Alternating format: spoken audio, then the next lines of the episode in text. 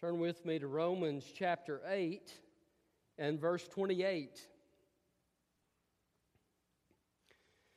In the Old Testament, the scripture tells us the story of Joseph, and Joseph was his father's favorite, and uh, his brothers were jealous of him, so they saw him in a field and they said, Hey, he's coming out to, we're far away from home. Uh, let's throw him in this pit and we'll kill him and, uh, and we'll go back and say that he's been torn by a wild animal. But then Judah, he was uh, the practical one of the bunch, uh, says, "Hey, what, you know, why don't we make some money off of him?" And so they sell him uh, to this group of Ishmaelites uh, that are going down to Egypt, and uh, he gets sold into slavery in Egypt. There, he still continues to serve God, still continues to trust God. He's promoted at, to the chief servant, and he's over all of his master's household, but then he's falsely accused by his master's wife. And uh, he's thrown into prison.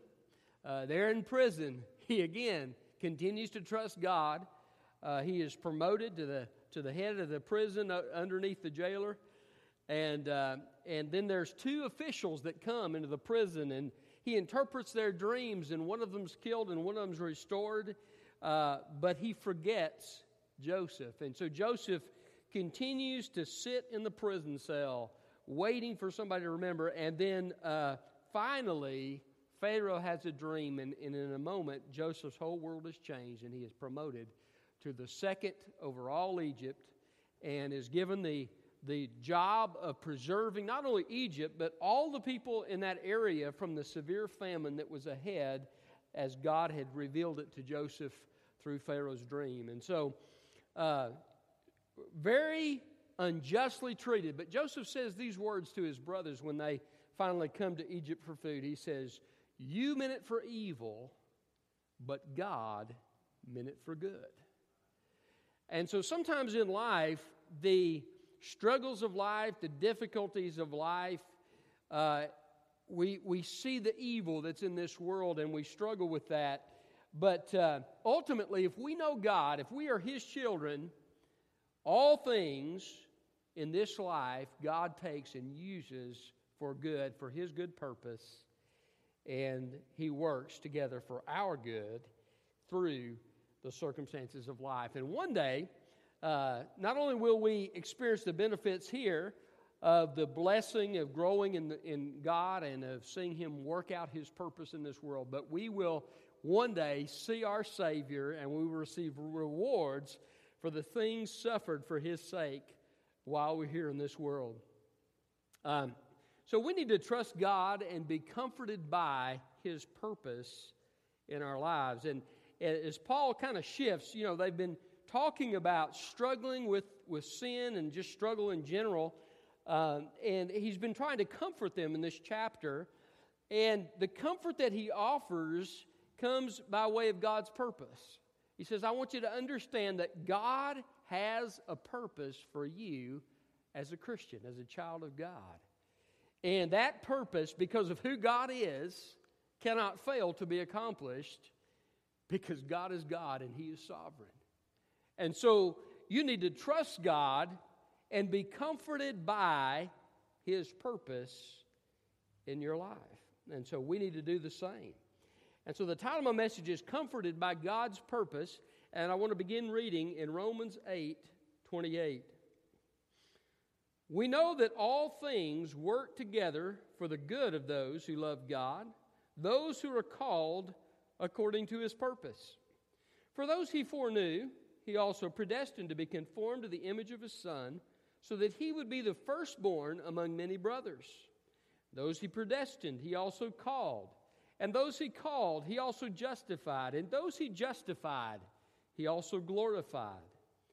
What then are we to say to these things? If God is for us, who is against us? He did not even spare his own son, but offered him up for us all. How will he not also with him grant us everything? Who can bring an accusation against God's elect? God is the one who justifies. Who is the one who condemns? Christ Jesus, the one who died.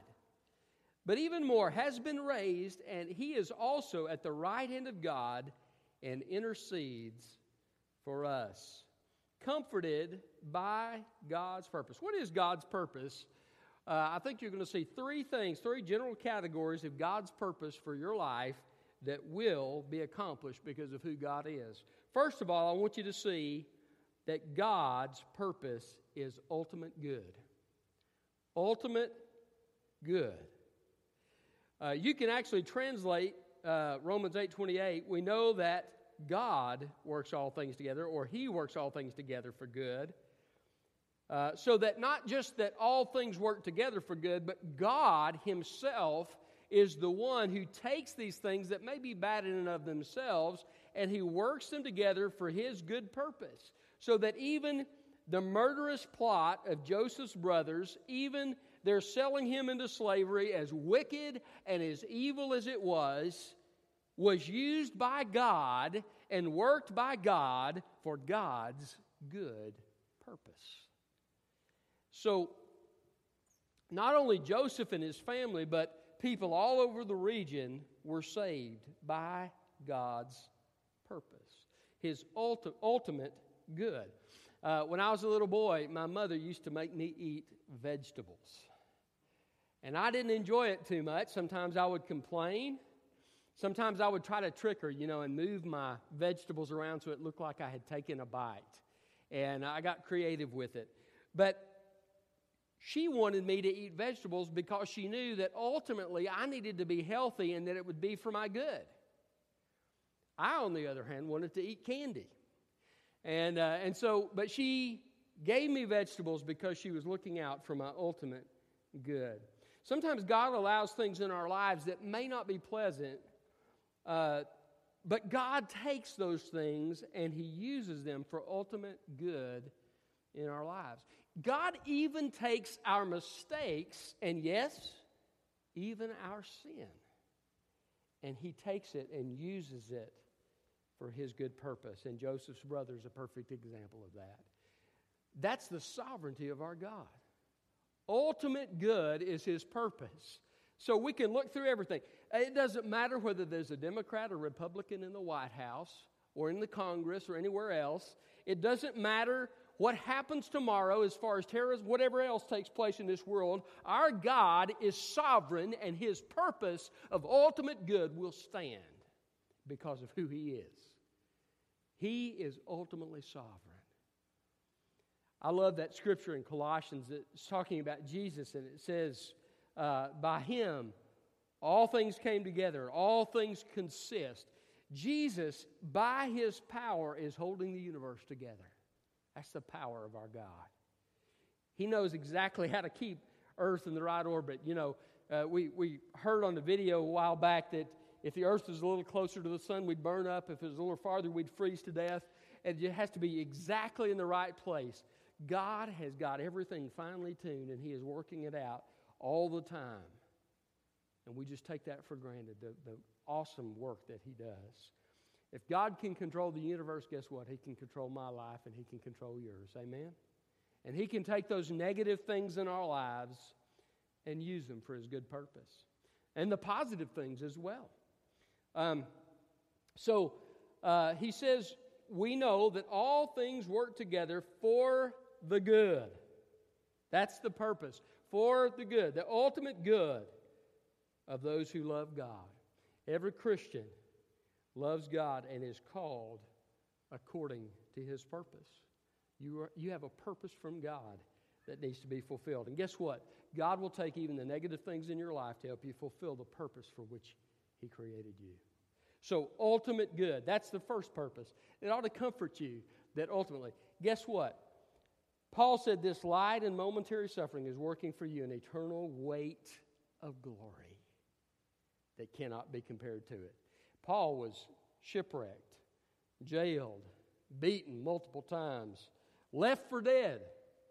Uh, all these things. He says we went without uh, adequate clothing, without adequate food at times, and we, we suffered in all these different ways. I was sick, and I, all these experiences that I've had. But he says this is a light and momentary suffering, which is not worthy to be compared to the glory ultimate good.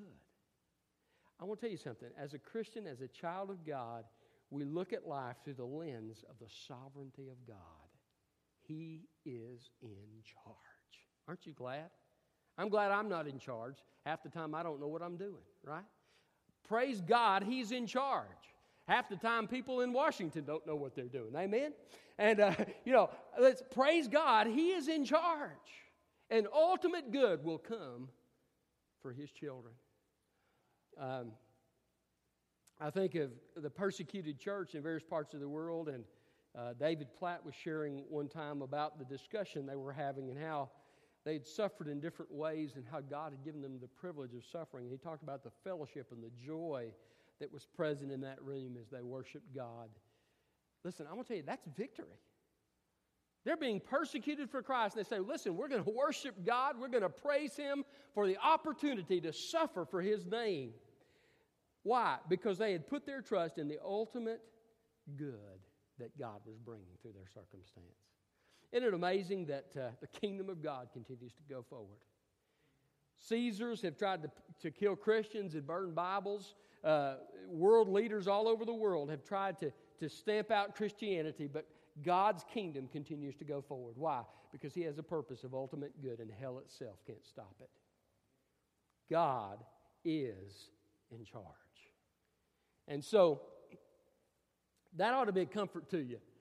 Be comforted by His purpose in your life, His purpose of ultimate good. But secondly, not only is His purpose ultimate good for your life, but it's also Christ like character. That's the second purpose God has for your life Christ like character.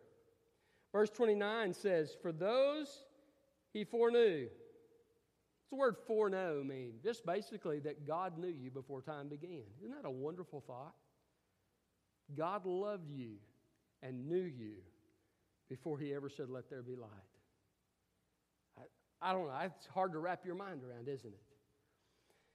Because he, he knew you before time began, he knew you'd put your trust in Christ, he had a plan for your Christian life and some things he put in motion. And one of those things is found in verse 29. Be, those he foreknew, he also predestined to be conformed to the image of his son. What's he talking about? Christ like character. That ought to be an encouragement to you. Have you ever blown it in your Christian life? I have, more times than I can count. I've blown it in more ways than I could probably count. I tell you what, you know, you begin to think about when you sin with your with your speech and you you know you say an unkind word or you lose your temper or um, you know what about attitude sins of attitude uh, rather than trusting god you're you're worried? Or what about grumbling? The sin of grumbling. You remember the israelites in the desert? They kept grumbling grumbling grumbling. The bible says the anger of the lord was kindled against them. I've grumbled before in my life. I, there have been so many ways that i have failed god but god has never given up on me. He who began a good work in you will be faithful to complete it until the day of Christ Jesus. He never gives up.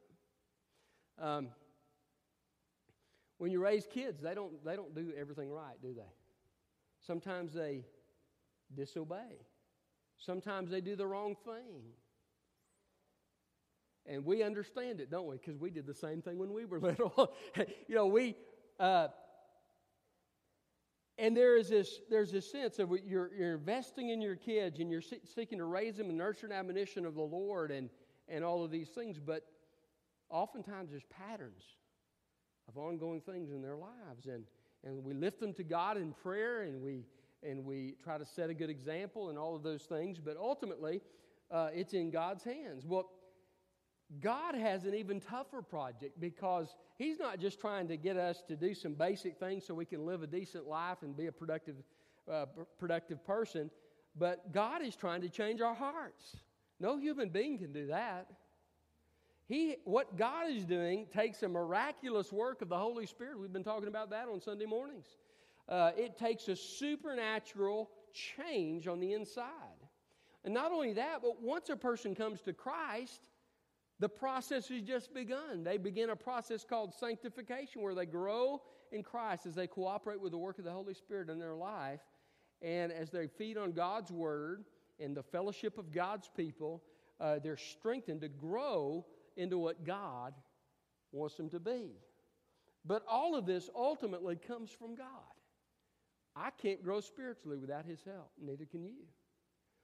Uh, if I'm to be like Christ, if I'm to grow in character and look more like Jesus, I'm not going to be able to do it in my own strength. If, if you've been a Christian for long, you know that. And um, but what he's saying here is, God foreknew you, and before you were even born, He predestined that you would be conformed to His Son. That's encouraging to me. Praise God, I may have blown it in the past, but as Paul said, forgetting those things that are behind, I press toward the mark of the high calling of God in Christ Jesus. And I do so knowing that it is the purpose of God for me to have Christ like character, and because of who He is, that purpose will be achieved. And ultimately, one day, I'll get to shed the old sin nature forever and have a, a perfect nature like Christ. Um, what a wonderful thing that will be. So if you're discouraged in your Christian walk, take heart. Don't give up. Don't quit. God is on your team. God's purpose is for you to have the character of Christ. Isn't that a good word? Um, the devil will try to get you to quit. He'll say, Look, you have blown it. You have blown it. How many times have you blown it? You're not worthy to come into God's presence, but Jesus says, My blood has paid for it. I've sent my spirit to live inside you, and I will teach you how to walk in the fullness of my spirit. You trust me. You keep going. You keep your sin confessed. You keep coming to the throne of grace and asking God to empower you and live through you. You keep in my word and learning my truth and, and putting it into practice in your life. And one day you're going to wake up and find that the sin habit in your life that you struggle with is in the past and you have victory. You say, why is that? Because it's the purpose of God. It's the purpose of God for you to have Christ like character. You say, well, well, aren't there people who go off into sin and they leave the church? Well, absolutely. Adrian Rogers said it this way a faith that fizzles before the finish had a flaw from the first. Okay? So, a person who doesn't truly know Jesus Christ, they may go through the motions, they may even get dunked in the baptistry, but they've not truly surrendered their heart to Christ and put their trust in Jesus. They may end up leaving and, and, and uh, living a godless life. But the person who is a child of God, yes, they may make mistakes. Yes, they will make mistakes. Man who says who's without sin is a liar, the scripture says. But the person who is genuinely saved has a desire to please Christ. They'll keep coming back. And for that person, they can be assured that God is not finished with them. Remember that, that t shirt that said, Be patient with me? God's not finished with me yet? Uh, that's true for all of us, isn't it? Uh, we're all a work in progress, but praise God, it's a work that is assured of being successful. It's God's purpose for you to have a Christ like character in your life. So, what are God's purposes? Trust God for, for these purposes in your life. Ultimate good. Secondly, Christ like character. And thirdly, assured blessing. This is my favorite. Look at verse 30.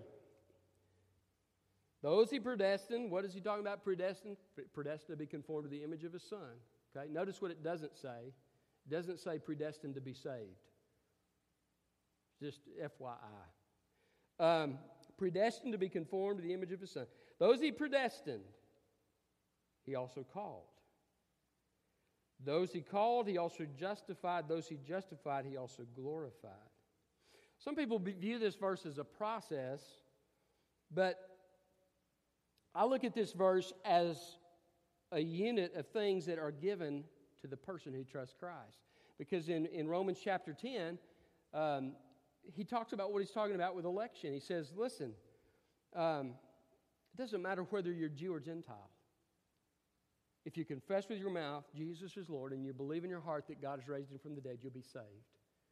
And he says, Whosoever shall call on the name of the Lord shall be saved. And so, election isn't God picking somebody to be saved versus somebody else.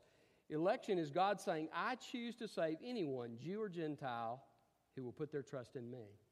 But what happens is when, they, when a person puts their trust in Jesus Christ, is all of these things are given as God's assured blessing for their life.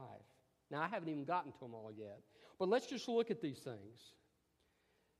He says, Those who he's predestined, he also called. What's he talking about, called? Well, look at back at, verse 28. Those who are called according to his purpose. God has a purpose for your life. Isn't it an amazing thing that God, before the universe began, had a plan for your life, for your Christian life? He had a calling for you to fulfill. People think, well, preachers are called to preach, and you know they're called, but I'm not called. I'm just a just a regular Christian. Oh, yes, you are called. You are called to God's purpose just as much as I'm called to God's purpose. You'll probably be called to God's purpose in a little different way. Maybe a little different avenue of service. And, you know, you talk, start talking about spiritual gifts uh, the gift of service, the gift of encouragement, the gift of showing mercy, the gift of administration, the gift of leadership. All of these are ways that God can call you into, into ministry to His local church. We're also called to share the gospel with people who are lost.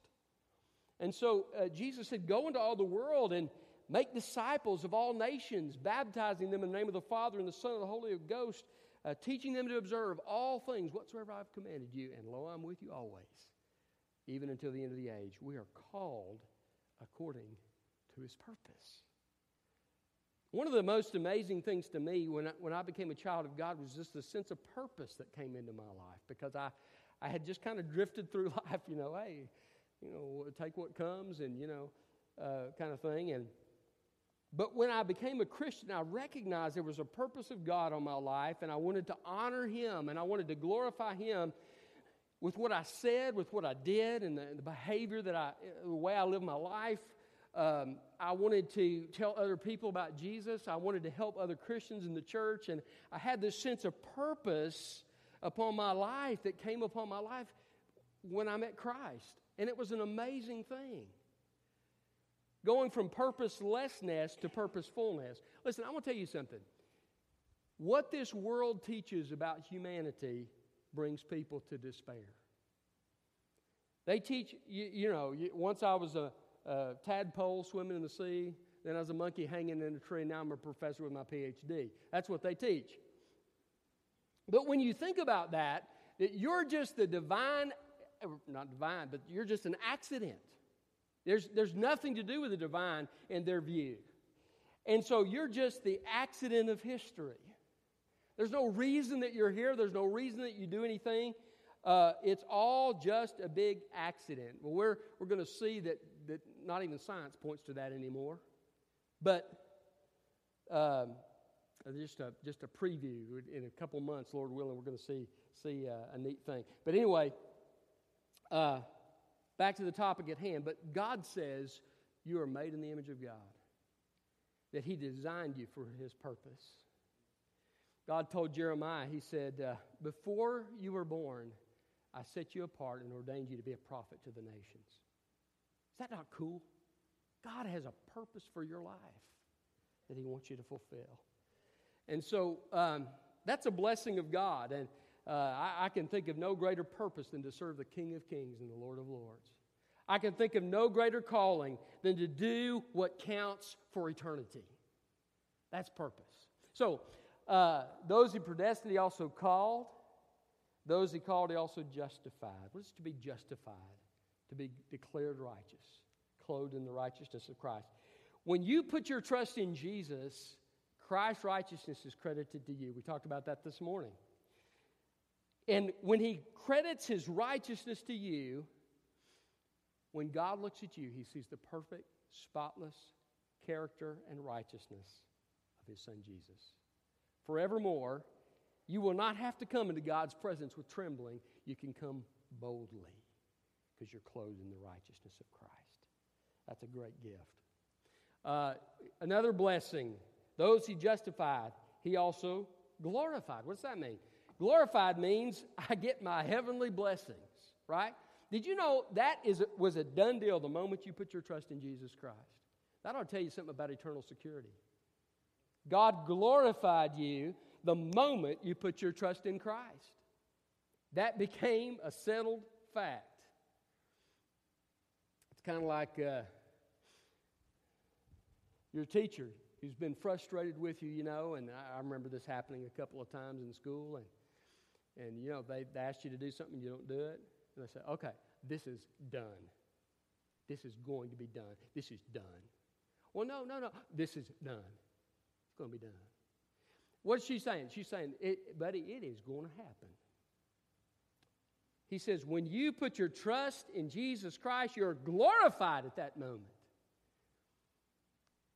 God assures that I'll have a glorified body. God assures that when Jesus comes back, I'll be caught up in the clouds to meet him in the air. God assures that I'll be a part of the new heaven, new earth, and new Jerusalem. I'm glorified. It is my possession because Christ purchased it and gave it to me when he gave me the gift of eternal life. It's a blessing of God. So I have assured blessing, but we're not done yet.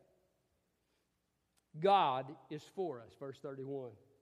What do we say about these things? If God is for us, who is against us?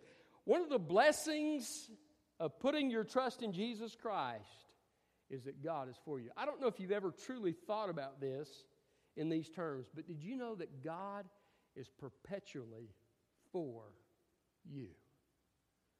There's never a time in your life, even when you blow it, that God is not for you. Why? Because Christ paid the price for your sin, credited his righteousness to you.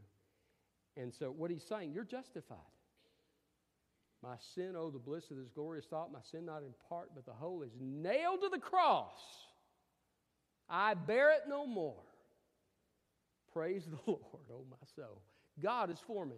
And because of what Jesus did on the cross, my sin, though I may be disciplined for it, I will be if I'm God's child.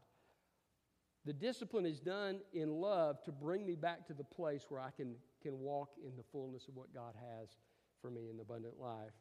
But God is for me, His purpose for me. Sometimes I had to discipline our kids when I was growing, when they were growing up, and uh, it wasn't pleasant to do it. But I was doing it because I was for them.